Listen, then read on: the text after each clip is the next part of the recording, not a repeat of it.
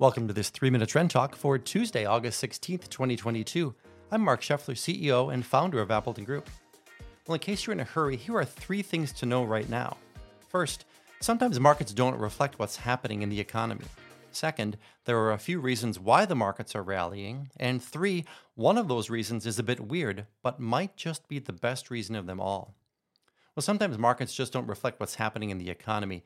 Technically, we're in a recession. The economy has experienced negative growth for two consecutive quarters, which is the textbook definition of one.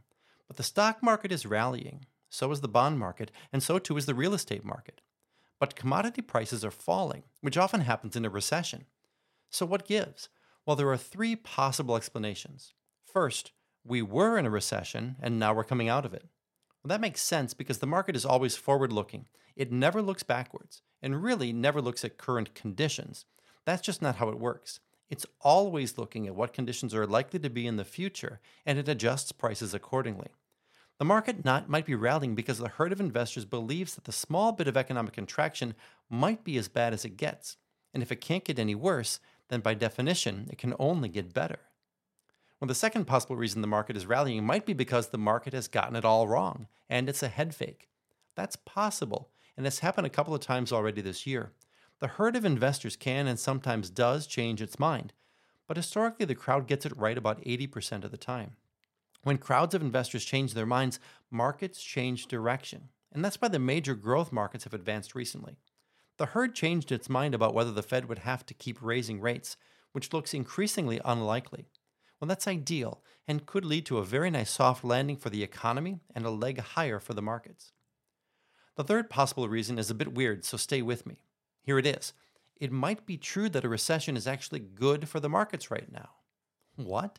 That doesn't make any sense. How can cutting jobs in companies failing, which happens during recessions, be good?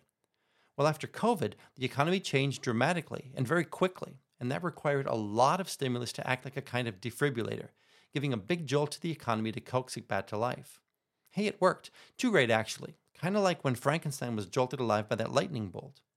Record low unemployment, 1.3 million jobs open for every worker, full labor participation, rising, rising wages, and last year saw record income and profits for a lot of companies, which passed on sizable dividends and higher stock prices to shareholders. But despite what Mae West said about too much of a good thing being wonderful, the economy is overheated and the Fed is committed to bringing inflation down. A recession will do that by itself. So the Fed might be considering that a mild recession is actually good in the long run. Well, crazier things have happened, and it also reinforces one basic fundamental aspect of flexible strategies. It is wise not to consider why a market is turning, only that it is. By the time you figure out why the market is turning up or turning down, and whether you personally agree with those reasons or not, you might have missed a big market turn. Well, the trends are generally up right now, and our flexible strategies are participating nicely. So until next time, this is Mark Scheffler urging you to never miss a turn.